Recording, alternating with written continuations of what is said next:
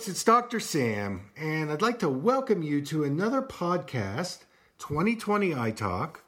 This is a show that helps you take better care of your eyes and vision, your brain and your body, giving you health and wellness tips.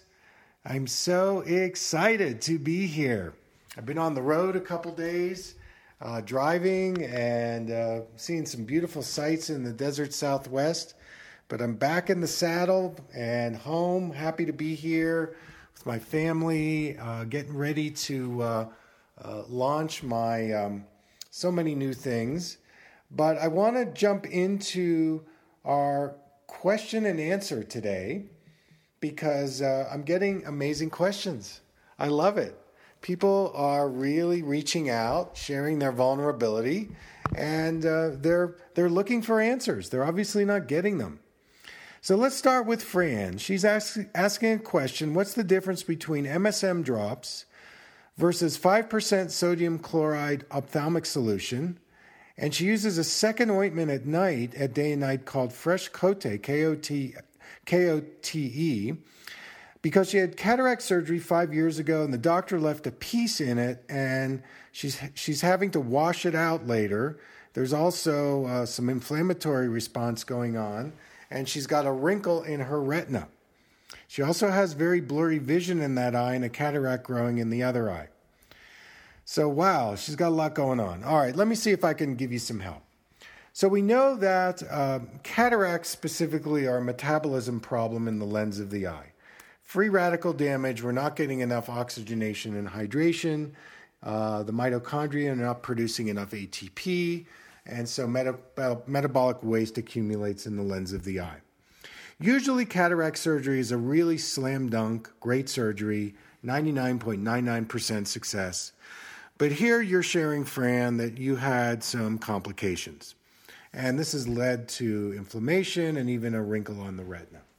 Okay, so First of all, the uh, sodium chloride, the 5% sodium chloride, and the Fresh Kote that, uh, that you're taking are pharmaceutical drugs, and there's lots of side effects to those. Uh, everything from eye irritation, redness, blurred vision, um, difficulty breathing, uh, lots of issues going on. I've even had people, in terms of the 5% sodium chloride, their eye will swell up. Uh, they get rashes, they get hives. So the difference between those two pharmaceuticals and MSM eye drops, so MSM definitely is an anti-inflammatory agent. It's a natural sulfur uh, product that um, is found in your body. So that would be the one that I would use. Uh, I would also, however, continue um, looking for really good eye nutrients. So for the wrinkle in the retina, I would definitely amp up my lutein and zeaxanthin. Um, I have a really good eye formula. I think that's really good. There's a lot of them on the market, but you want to make sure you're getting uh, at least you know 10 milligrams of lutein versus four milligrams of zeaxanthin on a daily basis. Um, you need to get many more nutrients into your retina uh, to create create more circulation. I would also consider the cataract reversing homeopathic eye drops, glutathione uh, sublingual spray uh, to see if you could reduce the possibility of needing cataract surgery on the other eye. But generally speaking, I would try to stay as natural as possible in terms of whatever you're putting into your eyes because you, you don't want to have to deal with those side effects. So I hope that's helpful. Okay, next question. This is a conversation that has been going on on uh, Facebook in my in my circle around people that are afraid to use MSM eye drops because they tell me they have a sulfur allergy. And I want to make a distinction here between sulfur, which is the third leading trace mineral in our body. We need it for health. It's a great, uh, sulfur is amazing in terms of helping us get rid of um, free radicals it's also a very important component in the production of glutathione. Um, it does many great things. And the confusion here is that sulfur, the trace mineral, is not the same as sulfa, additives or sulfite additives that are found as preservatives and antioxidant additives in food and pharmaceuticals. Now, I know people will say to me, well, you know, I'm allergic to eggs, and, you know, eggs have a lot of sulfur in it. All right, so I really hear that. And I think that, that overall, the bottom line is you need to trust your body. Uh, you need to, it's your body, it's your body's intelligence. So you're going to know what foods you can eat and what foods you can't eat. What I'm saying is that I would like you to really take a look at do you have a sulfur allergy or are you confusing it with things like sulfites and sulfa? Uh, because out there, in terms of many different foods, contain sulfite additives. Any kind of bottled soft drinks, fruit juices, cider, beer, wine, sparkling wine, all of the things that aren't organic.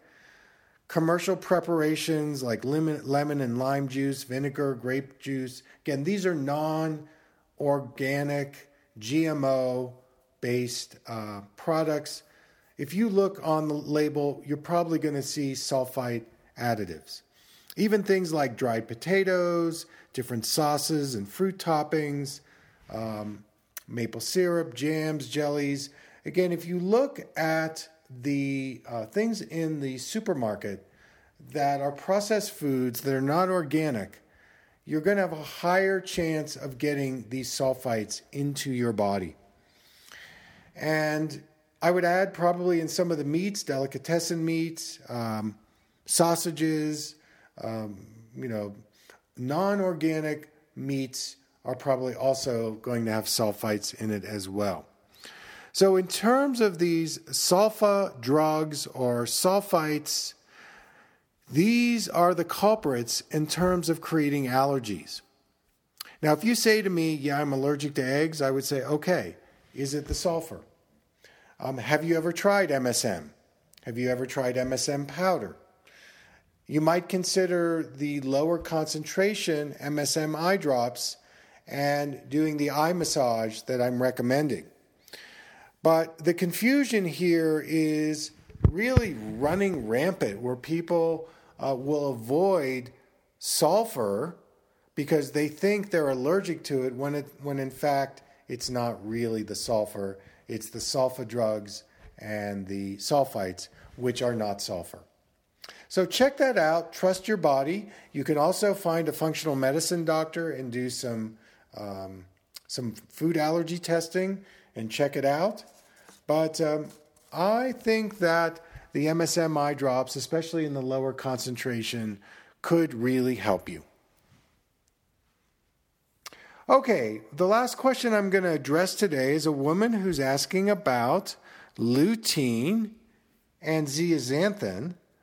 And I love this question. This is a lady who she is um, suffering macular degeneration, and uh, she's very concerned because her doctor has basically said at this point, we're going to just need to watch the uh, macular degeneration. There's nothing you can do for it.